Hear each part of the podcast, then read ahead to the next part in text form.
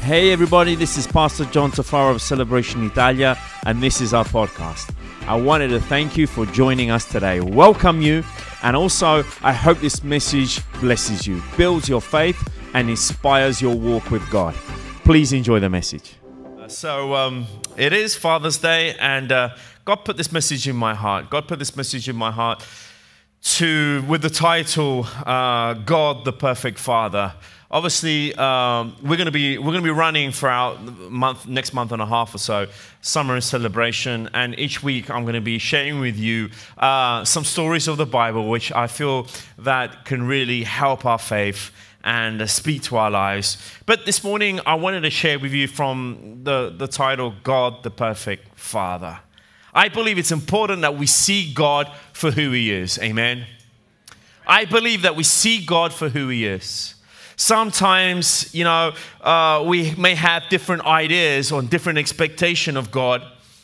Sometimes our idea of God can be flawed because perhaps we come from a religious background or come from a tradition which has taught us or has shown us or has depicted the image of God somehow being, and I remember me growing up, I had this image of God, I had this mind about God like the divinity Zeus out of the Greek mythology, the guy that would throw lightning as soon as somebody did something wrong.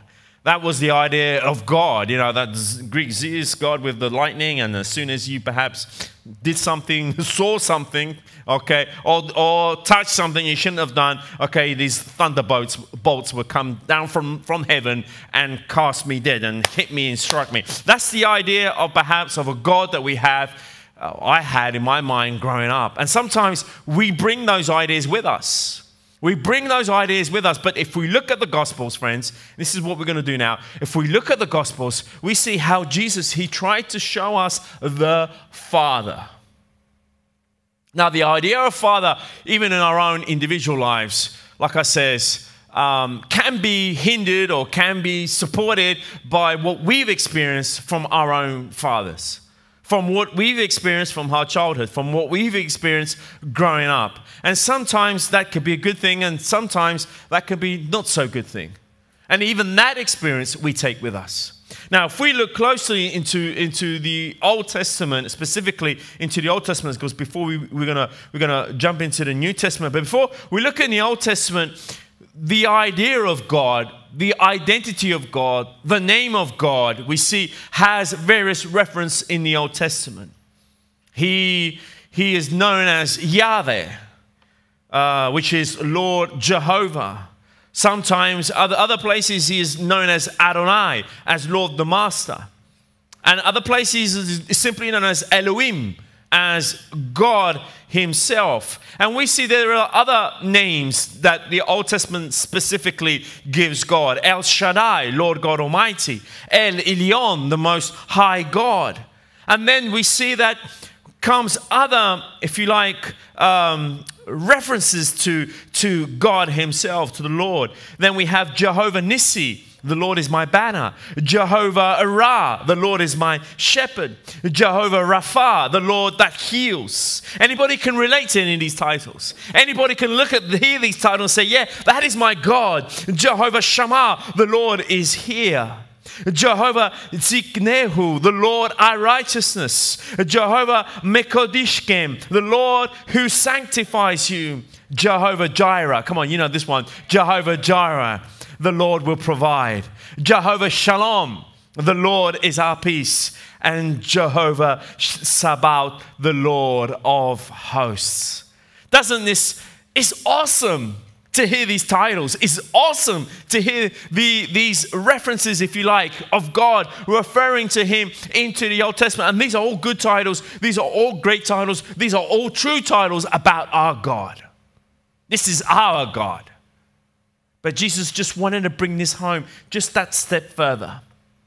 God as Father in the Old Testament, He's kind of referenced as in the qualities of a father in the Old Testament, and you don't get that more than a handful of times. I think about 15 times in the Old Testament total, you hear about how He's referenced as a father. But in the New Testament, something happens, something switches. Jesus wanted us to see the Father. In the four Gospels alone, the word Father referring to God is mentioned over 189 times. Now, that says a lot, doesn't it? It says a lot how Jesus wanted us to see God, to see his qualities, not only of who he represents, but to see him with a different perspective, a complete perspective. Let me add that, because it's not as if it was something wrong in the Old Testament referring to God in that way. Just that Jesus just wanted to show us and give us a different angle of who our God, our Father is. So let's jump in. But before we go to the New Testament, let me show you what a reference of the Old Testament in Psalm 68, verse 4. It says this: sing praises to God and to his name. Sing loud praises to him who rides the clouds. Now, this is already a sermon to you who, when you come here, you don't sing loud enough. We should sing louder, okay? So make sure we sing louder. So this is a sermon in itself. Sing praises to God and to his name. Sing loud praises to him who rides the clouds. His name is the Lord. Rejoice in his presence. Amen. I love that. Rejoice in his presence. Watch this. Verse 5. Father to the fatherless, defender of widows. This is God whose dwelling is holy. God places the lonely in families. He sets the prisoners free and gives them joy. But he makes the rebellious live in a sun-scorched land. Amen. Do you see that? He's the father to the fatherless, defender of widows. This is God whose dwelling is holy. And I think Jesus showing us the Father, showing who he is, showing these qualities is so important for each and every single one of us. I think Jesus wanted to show us fatherhood is important in a time like now, where fatherhood, let me just put it this way, has been so flawed in so many different ways. I'm not specifically blaming anyone or any category or any person. I'm just saying that if fatherhood is so important for Jesus and for God, for him to expose himself as the Father, you can imagine how important it has been of an agenda for the devil, if you like, Satan, to destroy fatherhood. It has been an agenda for him to destroy the idea of fatherhood, to destroy the idea. If it is so powerful that Jesus wanted us to see these traits of a real father and the perfect father, and God exposing himself, bringing us in to show us what a father means. On the other hand, we see how important it is of agenda for the enemy to come and destroy that fatherhood in any way possible, because it is such a powerful thing. So Jesus revealed many qualities of the Father, but I'm going to share with you only three, okay? Just three of these qualities. There are many more, but let me just share with you three of these. So those of you taking notes, number one, Jesus showed us our Heavenly Father, our Heavenly Father's proximity. He showed us how close he is to us, closer than what we think. Closer than what we think. Let me share with you out of the book of John, chapter 14. The Gospel of John, chapter 14. Let's read from verse 6. Jesus told him, Jesus was speaking to his disciples at the time.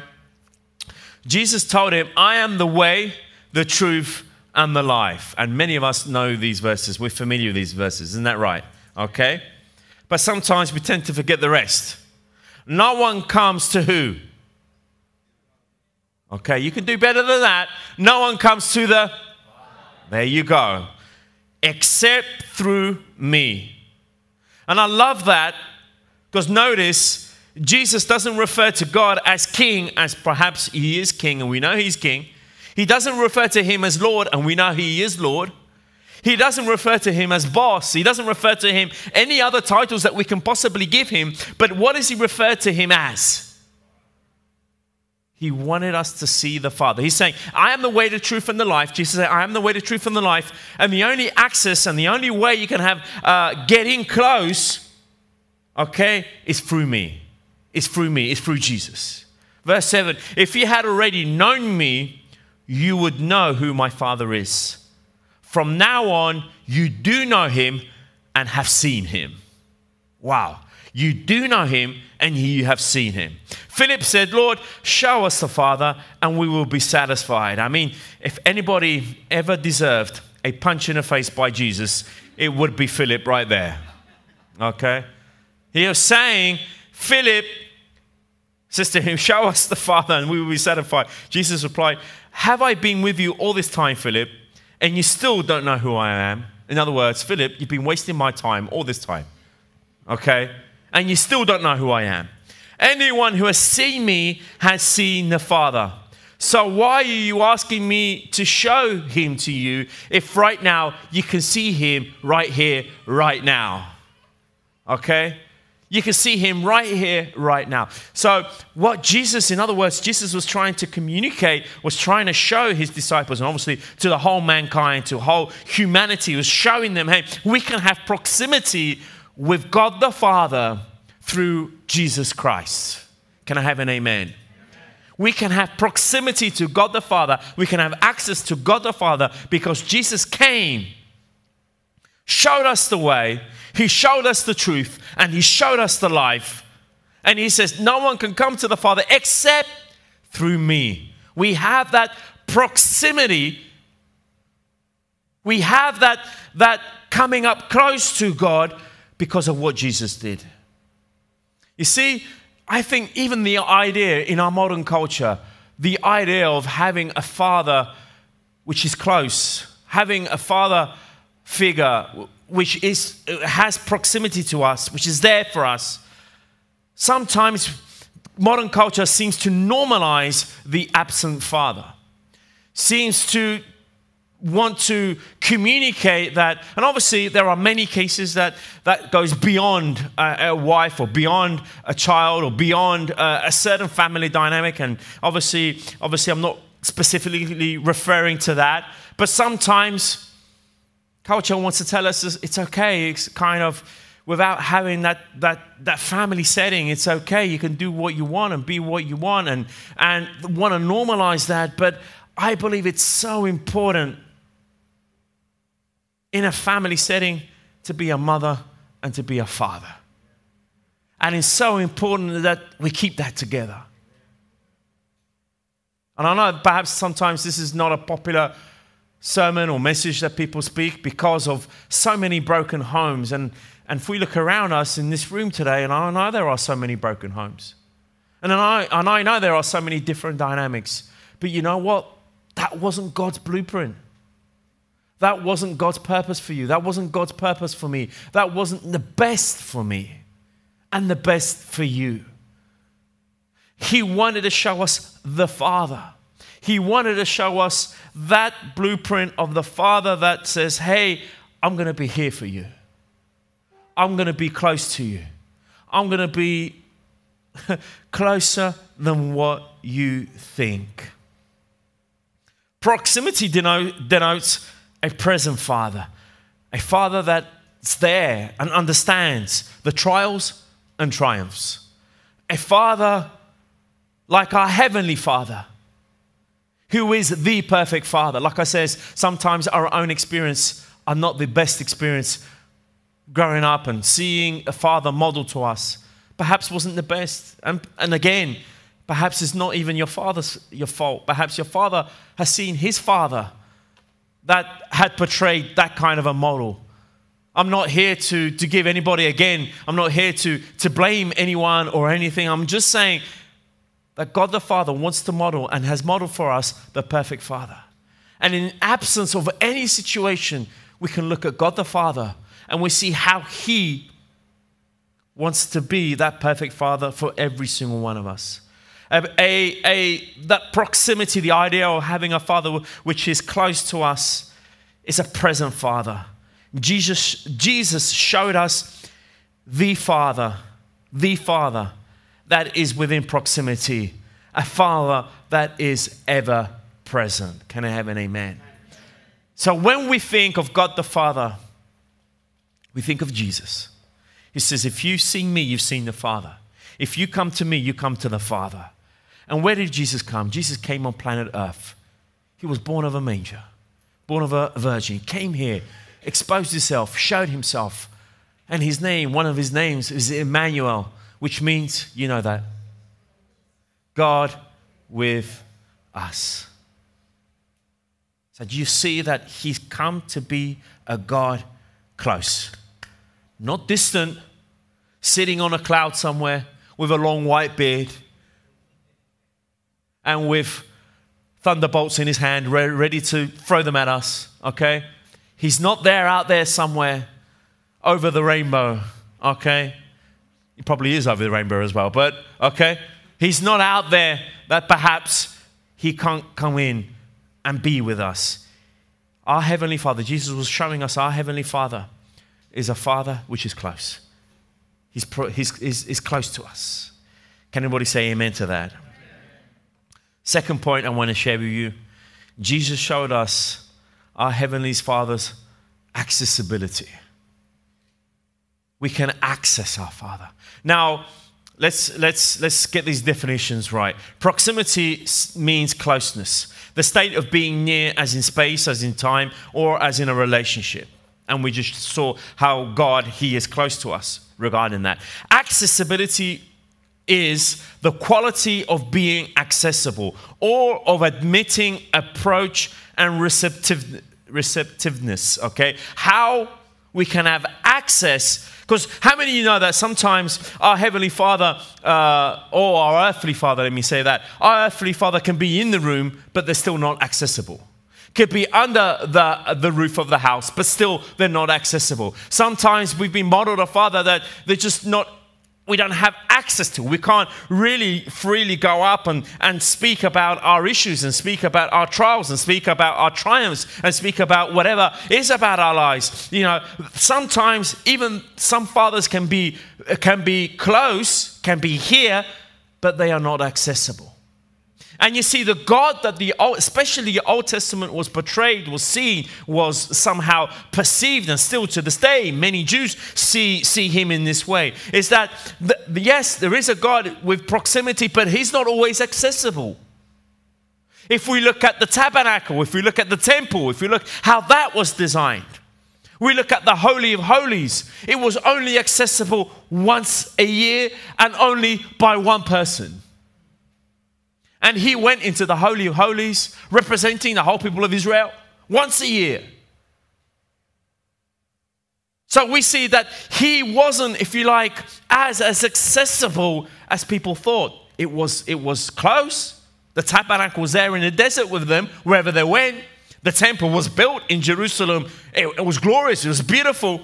But not everybody had that access to God the Father. And you see, Jesus was showing us when he says, from now on, you do know him and you have seen him. What he was telling us, we can have access to our Heavenly Father whenever we want. Isn't that good news? We don't have to wait for a priest to do that for us. We don't have to wait for a special festivity to do that for us. We don't have to wait for a special building to go to or to do a certain pilgrimage somewhere. We have continuous access to God the Father. Jesus was showing us the Father in a way that perhaps had never been conceived before for the Jewish people. And sometimes even for us, the idea of having a Father which is accessible, a Father which is there, a Father not only physically but is accessible for us to go and speak to and be around. That is something that sometimes we struggle to understand and we struggle to make it ours. Jesus was stating that from that moment on, we can have an ongoing access to the Father. We can have an ongoing coming into the Father and leaning into the Father and speaking to the Father. Which again blows people's minds, the idea of having that kind of a Father. If we look at especially organized and religion, especially in this country, speaking often, which I do speak, I also had conversations with priests. And one of the things that inevitably we speak about is the role of the mother of Jesus. That I say, we don't worship the mother of Jesus. We don't say our prayers to the mother of Jesus. Jesus says, I am the way, the truth, and the life. If you want to get to the Father, you have to go through him. And I speak about that. You know what their response to me is yeah, but being the mother of Jesus, he can put a good word in for Jesus for us. Italians. Know someone that knows someone that knows someone. Have you noticed? Okay. And this kind of mentality is kind of, oh, like if we speak to the mother of Jesus, she can put a good in as if like she's baking a cake. Oh, by the way, Jesus, you know John down there on planet Earth, he needs this and that. Just to let you know, put in a good word for him. That's the idea that organized religion wants us to believe, wants us to go along with, wants us to put in our hearts. And people like say prayers to byproducts to get to God. Guys, do we see? Did God ever say that he's not accessible? Did God ever say that we can't go to him? Did he ever say that we can only go to him once a year? Did he ever say that if we need to go to him, we need to write a headed letter to his mother, the mother of Jesus on earth, and get a good word in? Any of that. Jesus was showing us that we can have access to the Father. We can have access to the Father. Guys, do we see that? Jesus' own incarnation demonstrates to us God's desire to have access and fellowship with man. Let me say that again. Let me say it again. Jesus' own incarnation, the fact that he came on planet Earth, he was sent by God on planet Earth to redeem mankind, is the very fact that God wanted direct access with you and with me. That's when you should have said amen. That's when he wants that access. He's showing the fact that Jesus came is communicating to us that he wants you to go to him. He wants you to pray to him. He wants you to move to him. He wants you to lean on him. This is his heart's desire. And I don't know what you've been modeled, what kind of a father you've been modeled, or what kind of a father that you're just realizing that you are, friends. And I get perhaps sometimes our careers can take us, we're not so close, within proximity sometimes. But the accessibility part, let's get that right. Let's be accessible for our children. Let our children have that kind of love that they come and speak to us.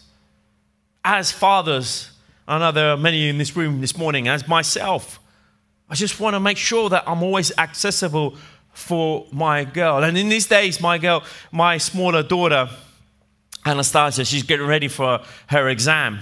She's done a whole week of exam this week, and Monday she has her last exam, and my wife, she's over there saying, my goodness, okay, it's over, okay? So she's getting prepared for it, and every now and again, she'll jump into my office. I have office in my home. She'll jump into my office, knock the door down, and she says, Dad, you got to listen to this part here. I need to go through it. And ignoring whatever I'm doing, okay, and I have to put everything down, okay. Let me hear you. And she goes and teaches me and shows me what she's just been studying. And I have to sit there or stand there and listen to her. And all week long, once my wife, we've been listening to her all week long. But you know what? It's okay. You can come in and you can interrupt me, unless I'm on the phone with someone, but you can come in and you can interrupt me. I understand this moment. I understand this week. I understand that you need me to be close and you need me to be accessible to you right now in this difficult part of your life, let me put it that way. But friends, our God was painting this picture that he's there for us no matter what. No matter what you're going through, no matter what your condition, no matter what exam you're going through. How many of you would agree with me? We're always facing exams. always facing difficulties, always facing a new something else which we hadn't budgeted for, something we hadn't foreseen, something happens, always facing an exam, always facing a difficulty, always facing something. But you know what? Just like Anastasia comes in and budges that door and says, Dad, you got to listen to this. It's the same way that our Heavenly Father is just there for us, saying no matter what exam you're going through, no matter what you're doing, hey, I'm here for you. Come in. But friends, let's put it in our mind that we can go to God. He is accessible. Amen? Thirdly and finally, Jesus showed us our Heavenly Father's intimacy. He showed us by calling him Father, addressing him as Father, showed us the love he has for each and every single one of us. I know that in churches all over the world this morning, in some way, form, or fashion, this very message is being communicated.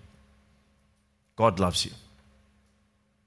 But you see, this very message sometimes is the most difficult message for us to receive.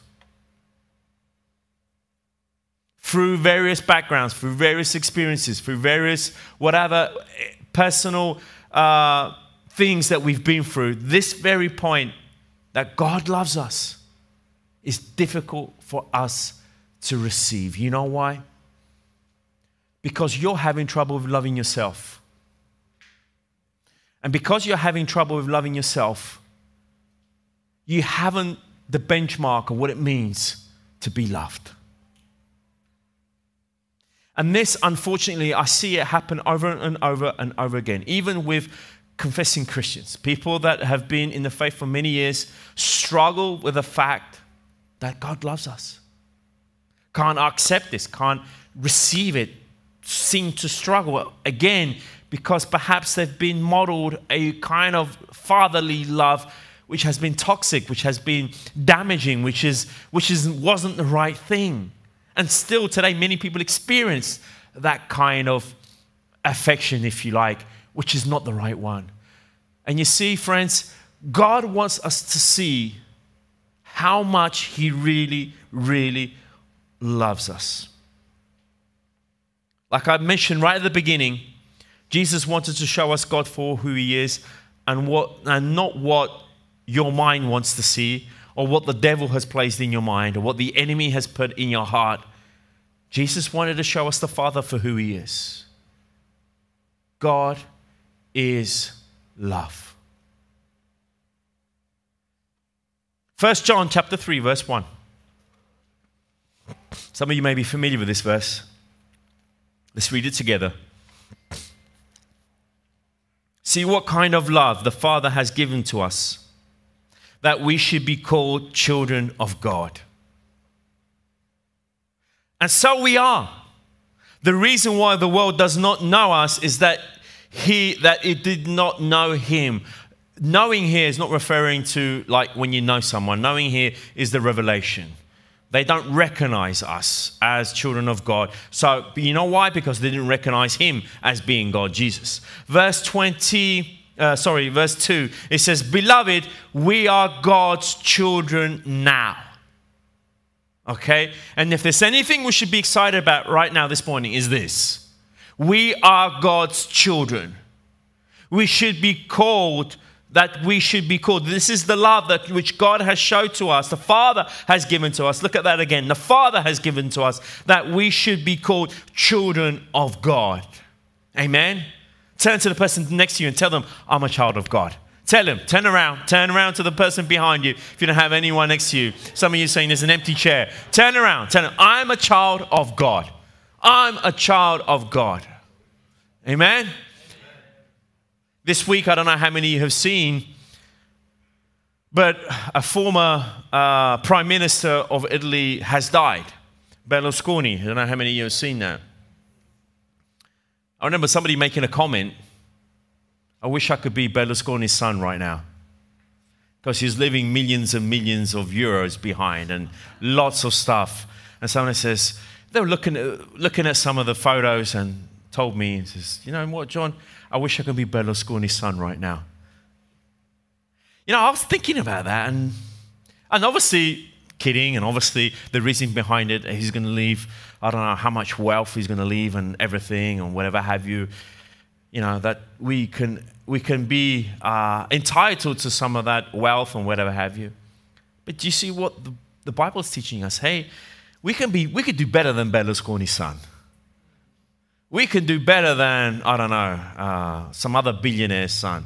We can be better than a powerful and influential somebody else's son. We are God's son. We can be excited about that. I don't know what that means, but the creator of heaven and earth, he who holds the universe, he who breathes into people's lives, he who sets the crooked way straight, he who has the whole of mankind is in his hand. We are his children. And we, as it says elsewhere, we are heirs and co-heirs of Jesus Christ. Now, if that doesn't beat being Berlusconi's son, I don't know what will. He is our heavenly Father. He loves us. He has shown that love for us. Let me say that again, because I believe sometimes we just can't get into that. See what kind of love the Father has given to us, that we should be called children of God. Now you see, God didn't ask, this doesn't say in this verse, it says, okay, but before I call you children, you need to do a DNA test just to make sure you're my children. But before I call you my children, I just need to make sure that he says, it says here in the verse, it says, whoever is given to us, okay, this is the love, that we should be called children of God. In second verse, beloved, we are God's children now. And I love that exclamation mark. Did you know, fun fact, did you know that when the Bible, the Gospels was written in the ancient Greek, there were no exclamation marks, there were no punctuation. Actually, there was not even any spaces between the words. Paper was difficult to come by, so they would all cram all the words, all tied up, all one to another, close by. There was no punctuation. There was none, any of that. So when they started translating the Bible into our modern language, if you like, they started putting punctuations and they started putting exclamation marks. And I loved whoever put it here. I love the way he put it here. Beloved, we are God's children now! Exclamation mark. If there's ever a good exclamation mark, that's a good one right there, right now. And it's saying we are God's children now. We don't have to wait that our earthly dad has to die to inherit something. We don't have to wait that we need to get a DNA exam to make sure we are his children. We don't have to wait to get in somebody's good books. We don't have to earn our way. We don't have to wait for the right moment. We don't have to do any of that. God says, you are my children and you are my children now. Amen. We can do that. We don't need to qualify. We don't need to make ends meet. We don't need to make things come and align itself. We are God's children now. All we have to do is accept and receive his love. All we have to do is turn our ways if they're in the opposite direction of God and bring them in the right direction towards God. His paternal rights have been granted to us through the sacrifice of his only begotten son. And we see that. We see how God freely gives, through his grace, his love to each and every single one of us. Now, no matter what you've been modeled in your family, in your upbringing, no matter, or perhaps how hard you're trying to model your fatherhood to your children, friends, let me show you this, the model of love, a model of grace, a model of, that God says, I'm here, within proximity, you can have accessibility, and you can be intimate with me. And I believe this for us, to have this glimpse of the perfect Father, to see God as who he is, and seeing Jesus revealing to us God the Father for us is such an amazing thing. Let me show you something else. Do you remember when Jesus was baptized? we get a glimpse of God's empowering love for his son and for all of humanity. He says, this is my son, if you remember, whom I love, with whom I am well pleased. This is my son, whom I love, and who I am well pleased. Jesus hadn't done one miracle yet. He hadn't multiplied one loaf of bread yet. He hadn't spoken any great revelation yet. He hadn't healed any blind or any lame. He hadn't risen anybody from the dead yet. Before he did any of that, God the Father says, I am well pleased. And right now, that same word which was given to Jesus is given to us. Because Jesus says, if you see me, you see the Father. If you want to get to the Father, you have to go through me. If you want to have that kind of relationship with the Father, I'm here. And what's right with me, it's right with him. And what from him says to Jesus, it says to us. It says in the Bible, we are co-heirs to Jesus. So Jesus is saying to you, saying to me right now, I am pleased. But I'm flawed. God is saying, I am pleased. I am broken. And God is saying, I am pleased. I am damaged. God is saying, I am pleased. I am not worthy. God is saying, I am pleased. He is pleased with you. You know why?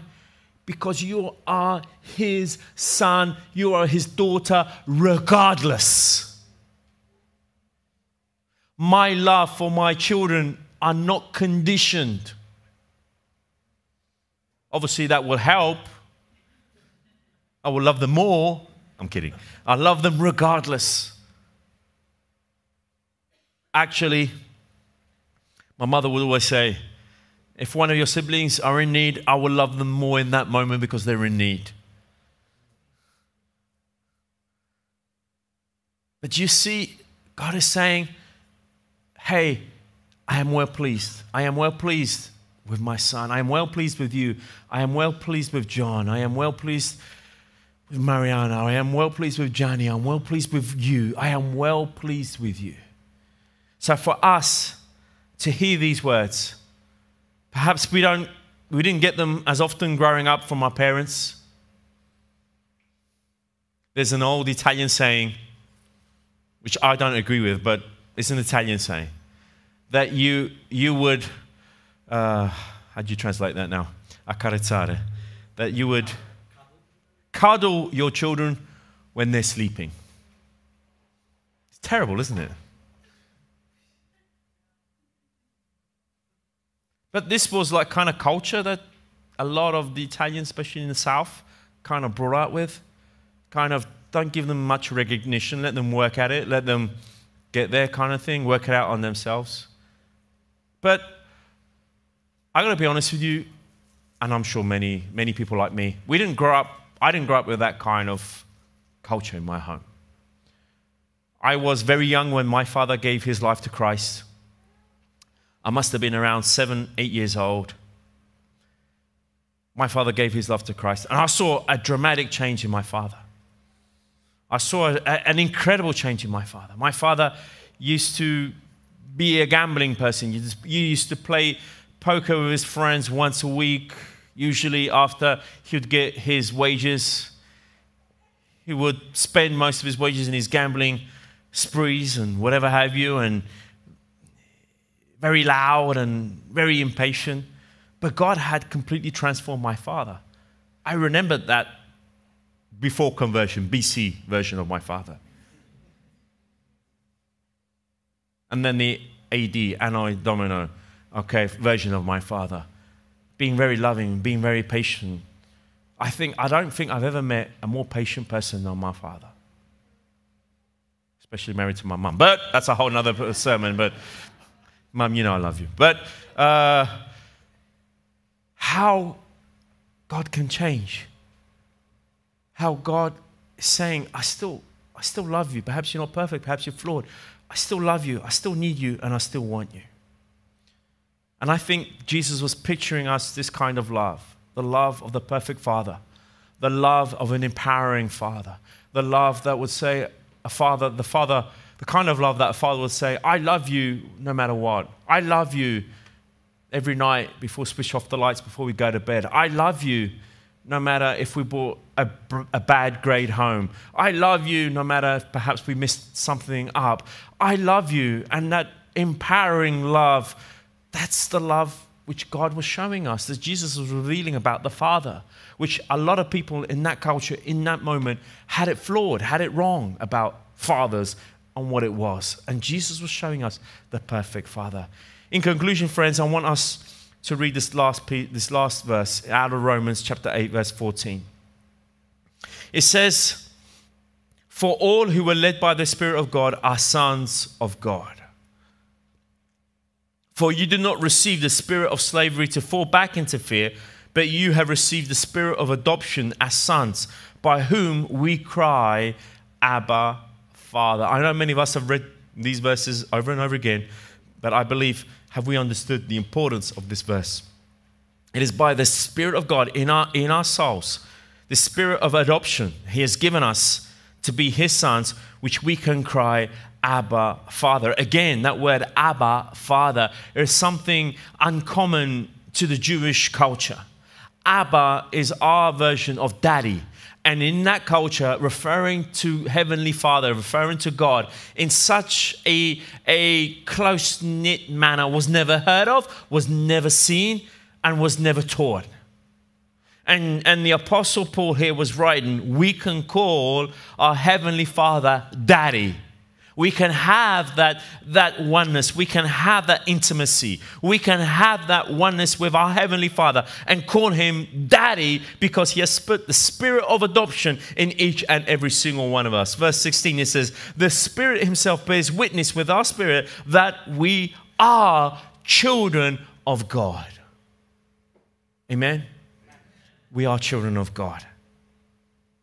God modeled us fatherhood. We need to receive it, we need to live it, and we need to make it ours. Regardless of our own personal experience, no matter what we've been through, I want us to see God for who He is. I have a short clip to show you, which I believe kind of puts into perspective what I've been trying to share with you.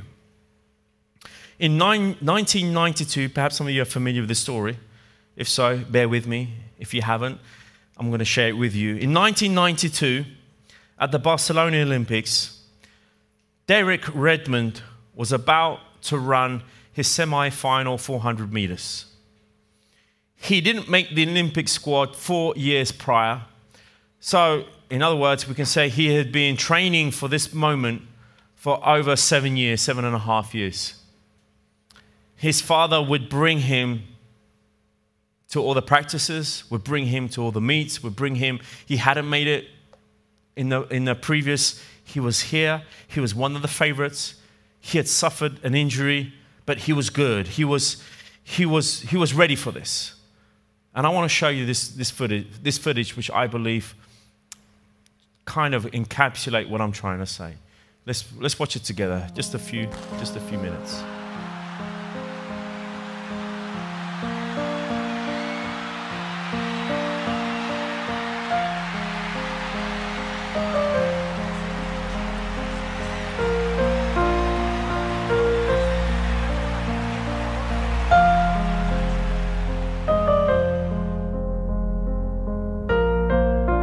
His hamstring. 20 seconds in, he ripped his hamstring.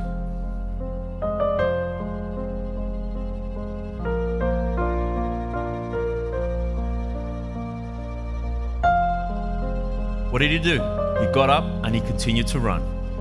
He wanted to finish his race, no matter his injury. But something happened that no one had foreseen, or anybody had ever seen on an Olympic track. This man comes right up to him. This man is Jim Redmond, his father.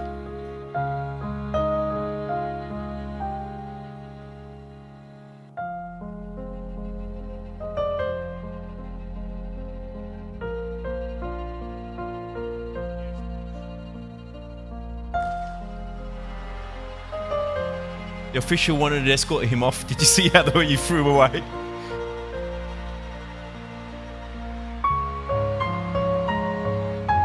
He told him, son, you don't have to do this. He replied, no, I want to do this.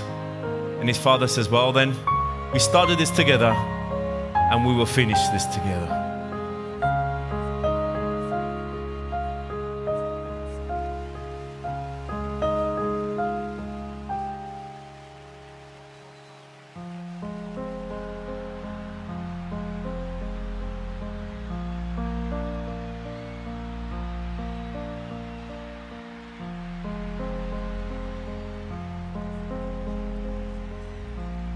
By this time, the whole stadium was applauding him.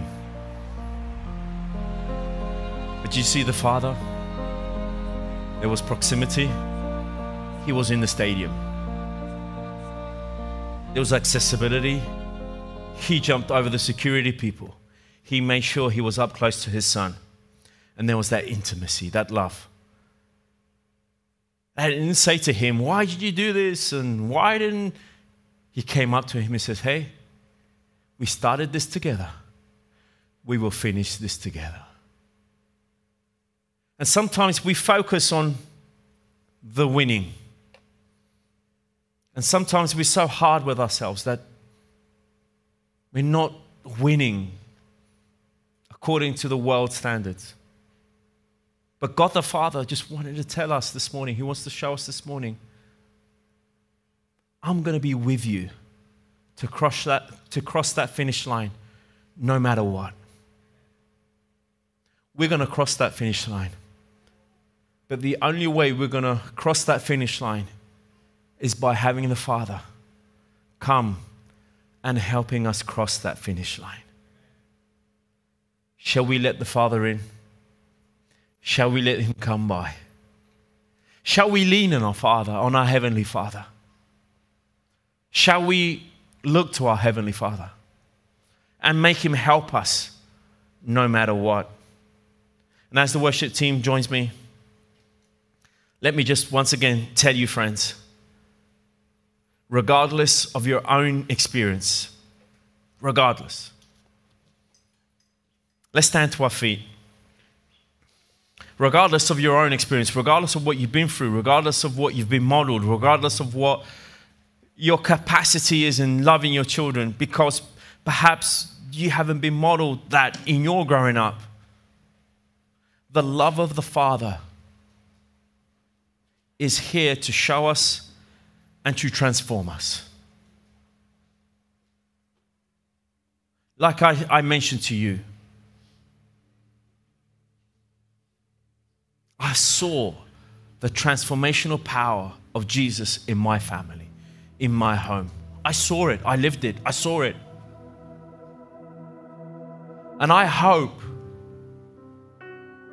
as a parent I can show that to my children. As parents, we hope we can model that to our children as well.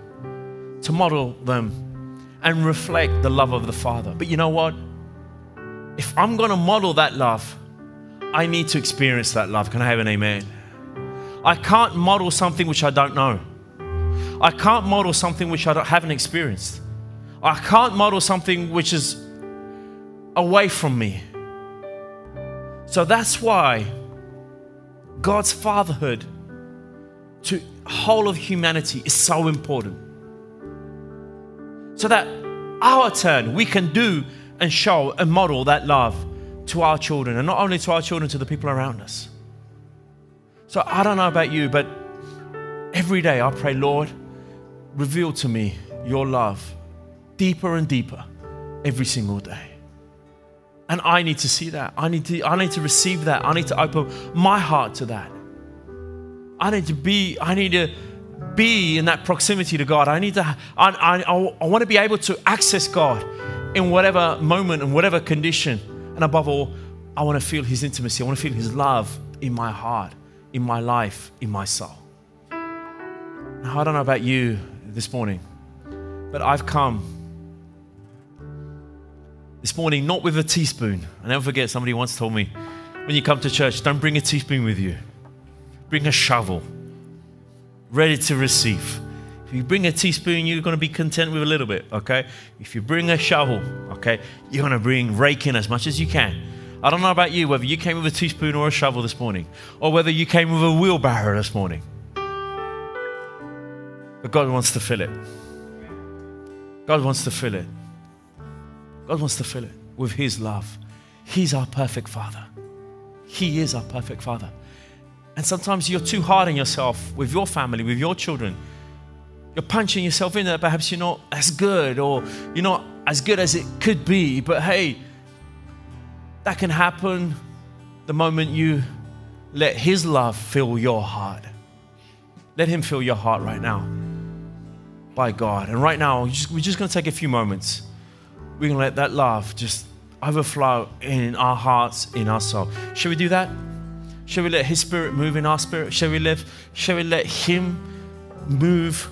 And if you don't know how, if you say, oh, I've never done this before, I don't know how to do that, opening your heart is just simply coming before His presence saying, I acknowledge that I'm flawed. I acknowledge that it's all wrong in my life. I could never do this without you. I repent. Repent means changing the trajectory of your life. You're going in one direction, you're changing that direction, you're going in a different direction now. I repent. I repent of my life, I repent of my sin, and I'll receive your love in my life. You know what happens? Every single time, His love is going to come in, and He's going to invade, literally invade your heart, your spirit, and your soul. And you see things happening and changing your life. If you'd like that, if you want that, if you need His love, let's just open our hearts. As we sing this chorus just one more time, let's just let that love come in. Let's just let that love impermeate in our hearts. Thank you for joining us. Also, I wanted to give a special thanks to those of you who give generously to this ministry. It is because of you that this ministry is possible. You can visit us at our website, celebrationitalia.com, for more information. If you have enjoyed the podcast, you can subscribe, share the message with your friends, and if you feel up to it, share it in your stories and tag us at #CelebrationItalia. Thanks again for listening, and don't miss our next episode. God bless you all.